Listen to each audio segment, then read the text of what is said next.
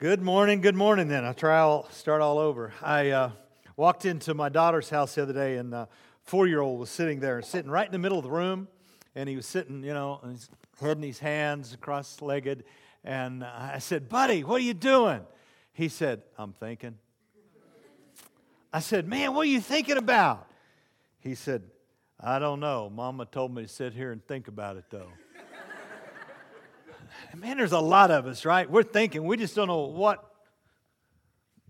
Yeah, I, it's been a long time since I've been in school, and then uh, maybe you didn't have any professors like that, but you need to go home and think about that. I feel kind of like I kind of feel like my grandson sitting there. Uh, the, the, the story I'm going to tell you this morning, since you're all in higher learning education, I didn't develop the idea. Uh, I stole it. Anthony Carbo developed the idea about eight, ten years ago. I happened to be in a class he was teaching. Uh, I've improved it. Don't let any professor tell you that it was their idea. They've improved it. Uh, so it's good to be here. Got a picture. Let me share something with you. You're, let me give you a goal to shoot for. I, I, I, don't own an airplane, don't drive a Ferrari, I don't have uh, a lot of money in the bank, but I'm a millionaire. Absolutely rich beyond wealth. You're going to be able to show me one of those pictures, and I don't care which one. Uh, and I'm going to show you what makes me a millionaire. That makes me a millionaire. Nine with one more on the way. I'm shooting for a dozen, and um, I don't know whether my kids are. That's what makes me a millionaire, is that right there. We have four children, uh, three adopted. We have 10 grandchildren almost. And I, I want to tell you something as you're starting uh, out your career, your life, whatever's going on, shoot for that shoot for that because as I reach the age that I'm approaching, uh, I, I thank God for the, the, the wealth that's in my heart because of family and uh, grandkids. So I share from that perspective. I'm a millionaire because of that. I grew up in a uh, little Nazarene church in Severy, Kansas. I was raised by Pentecostal parents. We went to school, went to church, this little Nazarene church, and Mrs. Shepard taught Sunday school in the basement. And some of you are not even going to have a clue what I'm talking about, but I learned everything I know about the Bible in the basement of Severy Nazarene Church on a flannel board. In that musty Nazarene basement, and she would tell me the Bible stories on that flannel board. And man, I learned about the love of Jesus and David, and I just learned so many things there. Uh, there was a disconnect, however, because when I went upstairs, Mr. Shepard was, was preaching a little different God. He was preaching about this God that if I walked out of the front door of the church that night and got hit by train, where would I spend eternity? And I never could, never could quite get the conflict of the Jesus who loved me in the basement and the God that was judging me on the first floor. And there was this disconnect. And I was confused by it through most of my uh, teenage and early college years. And it, it, it, dawns on me as I have grown in my life that the reason is because we don't move from a located center. We haven't, we have, we're kind of all over the board that I, I had this idea that Jesus loved me, that, but that God was disappointed with me. And uh, because God was disappointed with me, Jesus had to do this, and God had to reject Jesus and turn his back on him. And well, see, there's a little problem with that because that would mean there would be division in the Godhead, and I have learned enough to know that that can't be true. Uh, so this morning I want to talk to you about the gospel, just real simply, one verse. For I'm not ashamed of the gospel of Jesus Christ, for it is the power of God for salvation. I, I could, I could put it a little differently and put it in my vernacular. Uh, I'm not ashamed of the good news that Jesus Christ has come. I'm not ashamed of the good news of Christ that comes to announce the love and the mercy and the grace of the Father. For it empowers, it restores me to live the life that I was created to live. There's nothing else that will do that. There is nothing else that's going to be offered to you. There's no other religious thing. There's no other cultural thing. There's not yourself. It's only the good news that God loves you through Jesus Christ that's going to empower you to live a complete, and total and a life of joy and happiness and peace. And I'm not ashamed of that gospel. So I'm here this morning as a minister of the gospel. I've been ministering for over 40 years, and uh, I'm, I'm not ashamed to try to present that to you and let you understand that God is like Jesus. That when you see Jesus, you've seen God. That when you see Jesus touching and loving and healing and forgiving, you've just seen the nature of God, that God is like Jesus. If you've seen me, you've seen the Father. And, and that He's immutable. He has never changed. He's always been that way. And He always will be that way. That God is love and that it's everlasting love. And that those, those things are true and they've always been true. And anytime you read the scriptures, you've got to read it with the understanding that God is like Jesus. And that that is the best revelation that we have but that we have had a lot of people take and twist the story of the gospel. And many times we only, I don't know if it, you're like this, but when I read the scriptures, I always see something new. It's like they put it in there last night. I mean, I read it last week and that wasn't there, and I read it this week and it was there. And, and the only thing that I can uh, explain that by is that God allows me to see something I didn't see, allows me to learn something I didn't know, and that there's so much depth and things to God that I'm just always, and I'm always amazed. So I want, I want to tell you the story this morning, and I, I want you to understand that I grew up understanding a transactional view of God. I, I, I grew up understanding a judicial view of God. I grew up, and I may have to, let me see how to. I, I grew up with this understanding that um, God, say God, you got to help me. I'm used to younger crowds. Say God. God, in His infinite love and wisdom and desire to be in relationship, God created man in His image and likeness. Say, it's important that you get this because it doesn't get much deeper than this. Uh, this is about it. Uh, I taught this to junior hires a couple of weeks ago, and they got it. So, God created man, man in the image of God, and this holy God, right?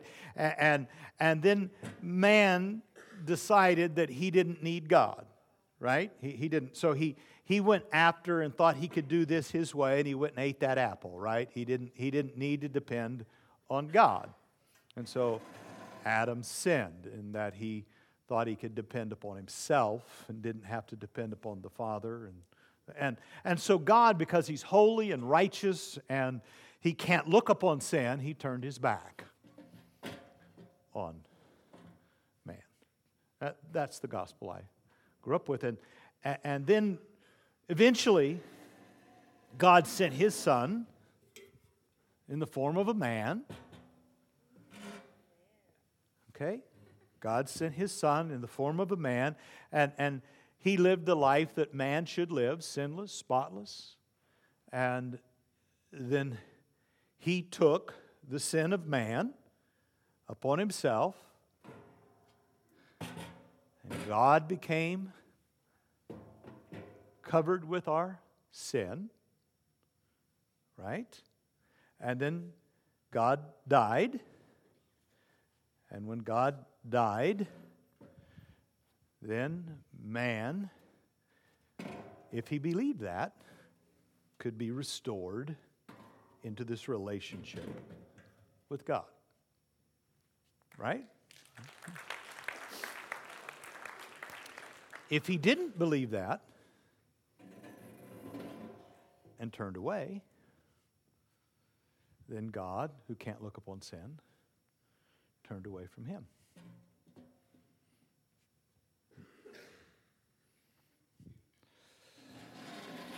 That, that is a transactional, jurisdictional.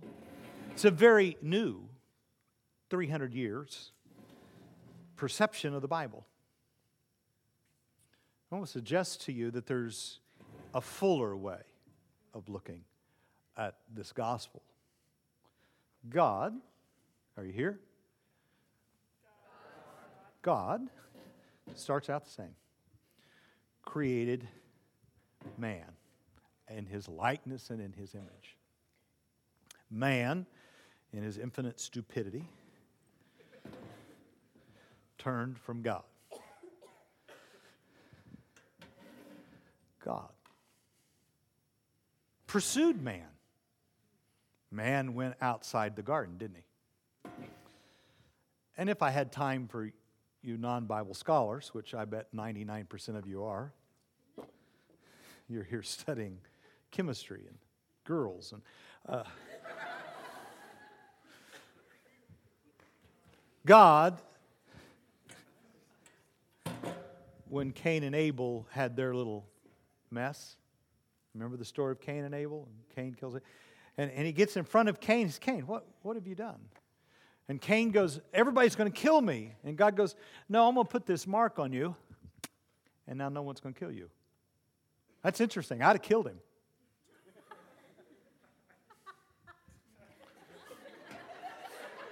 Oh, come on. He, he killed Abel. I'd have killed him. Go, go read the Bible. It says God said, No, no one's going to touch you. Huh. And then there was this dude named Abraham. And, and he's barking at the moon, he's worshiping the moon. And guess what God did? He was not this. God came out and got in front of Abraham, the dog moon worshiping. Wow.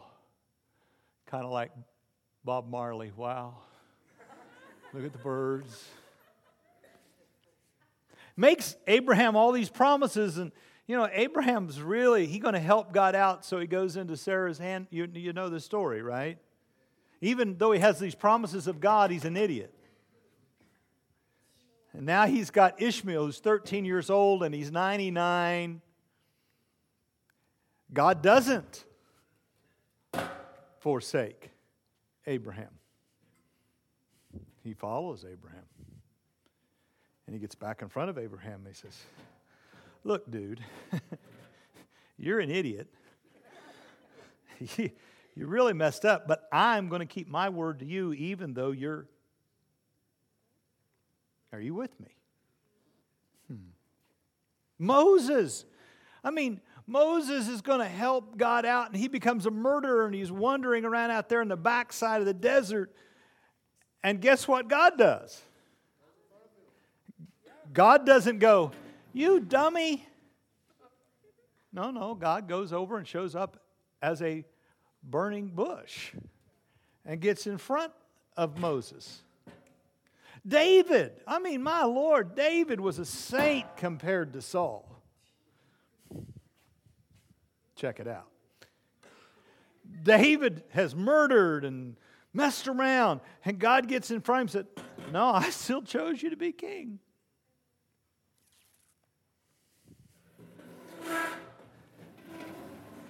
God eventually becomes man. His name is Jesus.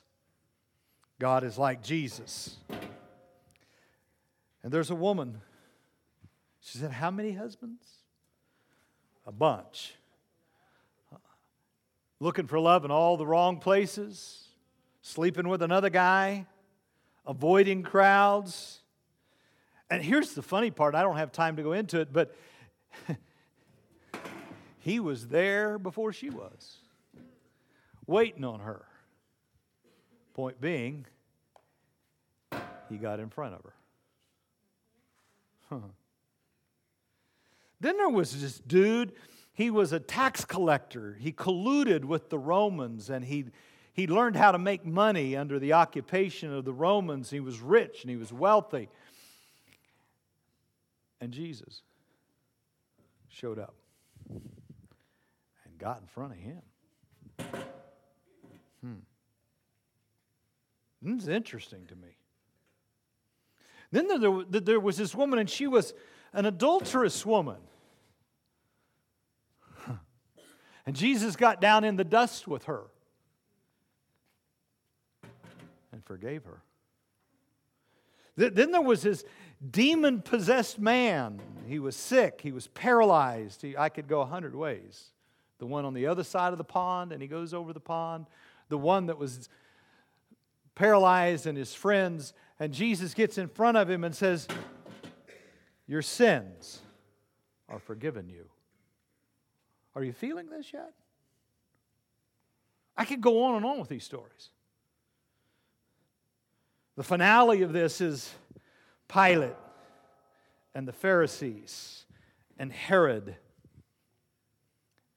and they judge this man named Jesus. And they sentence him to death. And you have to understand that the real issue of the sin of man was death. The relationship was broken. You sang about it in two songs tonight death. It wasn't about the morality, it wasn't just a jurisdictional issue, it was a relational issue. Because man, when he turned from God, had died. And he had entered into death.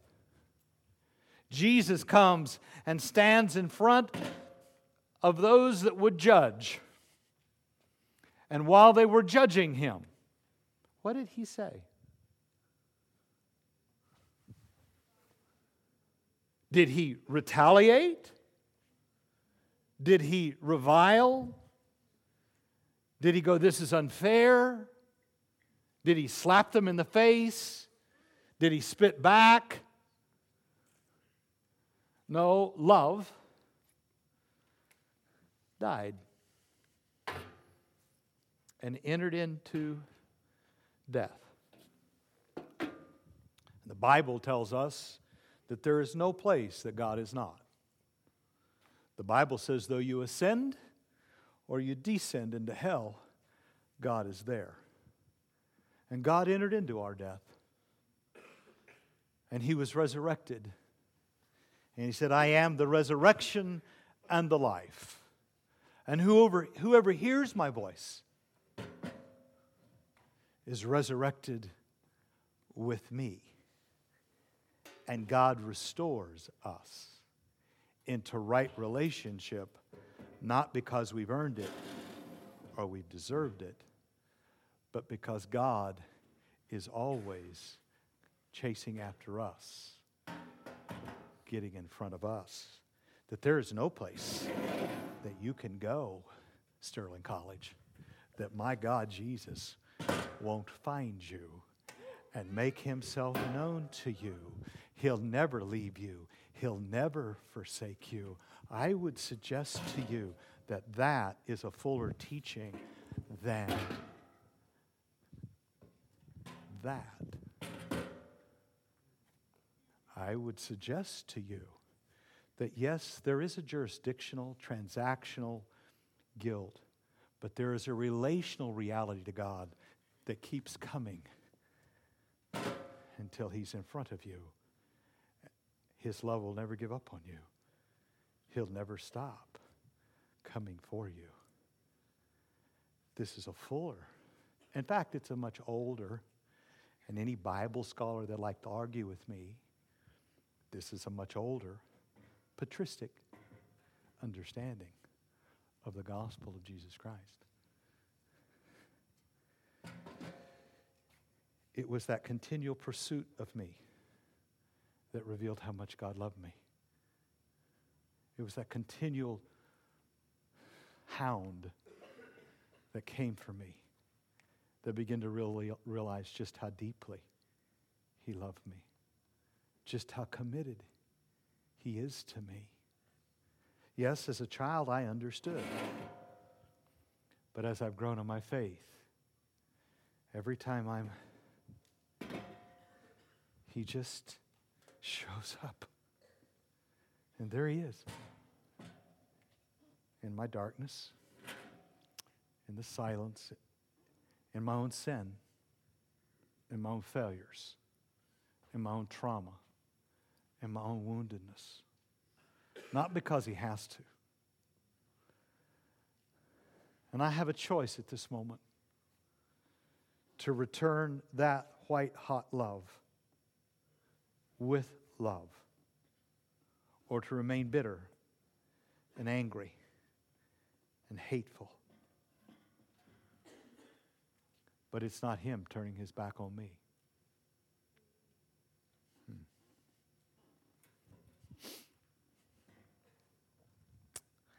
I was 17 years old, and I was raised in a very interesting home in and out of the home because of difficulties in the home. And they didn't go away. It was hard. My story is not about that, it's just a confession of that. And at 17 years old, I ran away. I was going to join the Marines, 1974. I was going to join the Marines. I drove from little place in Kansas to Beaufort, South Carolina. I had a cousin there. He had joined the Marines a few years before. And I drove my Chevy Vega. That was hell. And I got down there about two or three o'clock in the morning one morning. I was tired and I got on a couch and I went to sleep. And um, you ever wake up and you're kind of in that daze and you can hear a voice and you think, I know that voice? Can't quite make it out. You see, I didn't learn this out of a theological institution. I didn't learn it because I saw somebody. I, I, learned it at 17 years old. It just took me 20 years to understand it. And I heard this voice. I remember sitting up on the side of that couch like it was yesterday. And I knew he walked in the room. I couldn't look at him. And he took a chair, much like this one.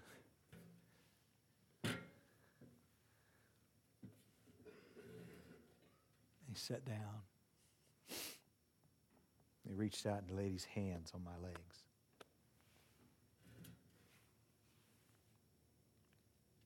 And we sat there. I cried. Finally, I broke the silence. I said, Daddy, are you going to say something?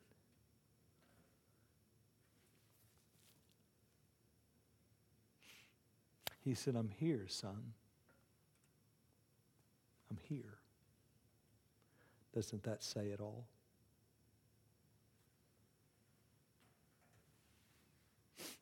Wished I could tell you that when we went home, everything got better. It didn't. But I never doubted that there was this representative of God in my life that would never leave me alone. I'm not ashamed of the gospel of Jesus Christ. Nor will I let anybody water it down.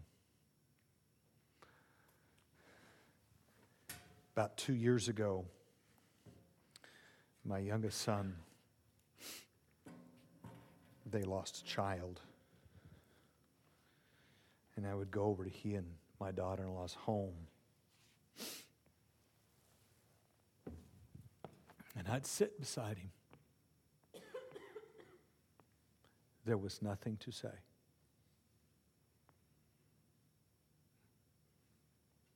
And I'd sit there night after night, week after week, month after month.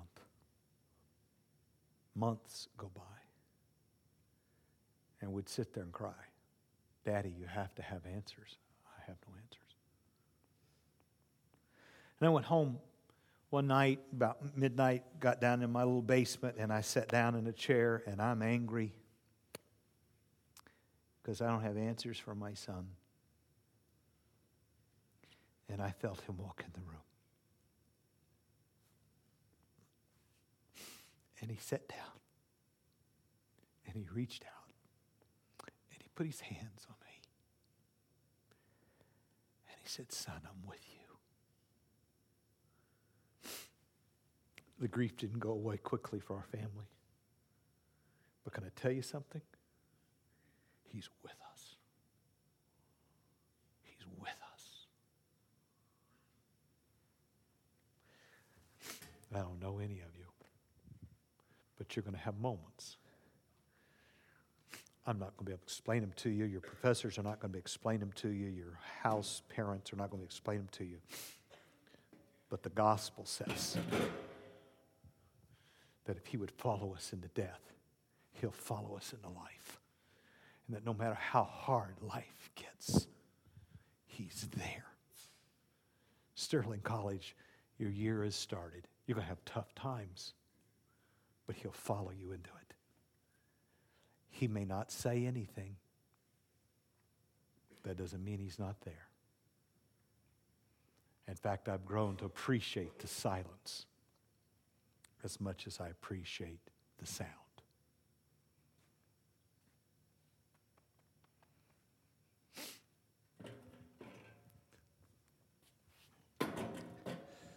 The gospel according to chairs. You tell me what you think.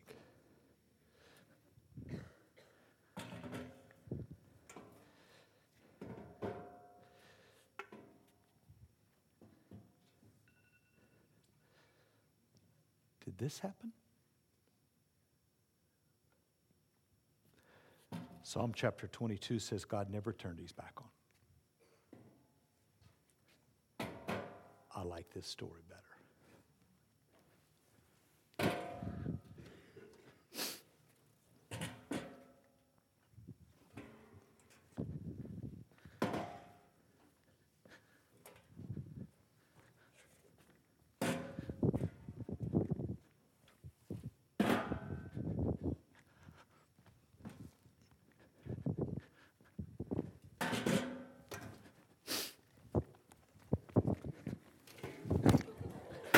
You didn't think I could do it.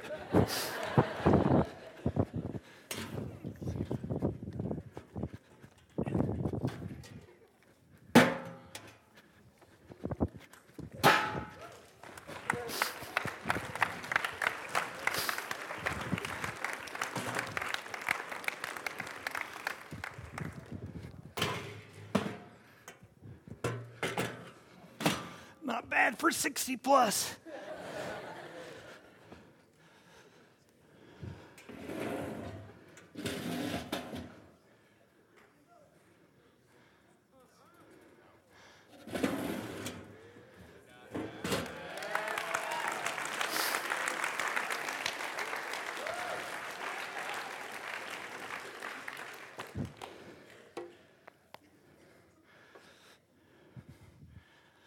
I was still playing with it, but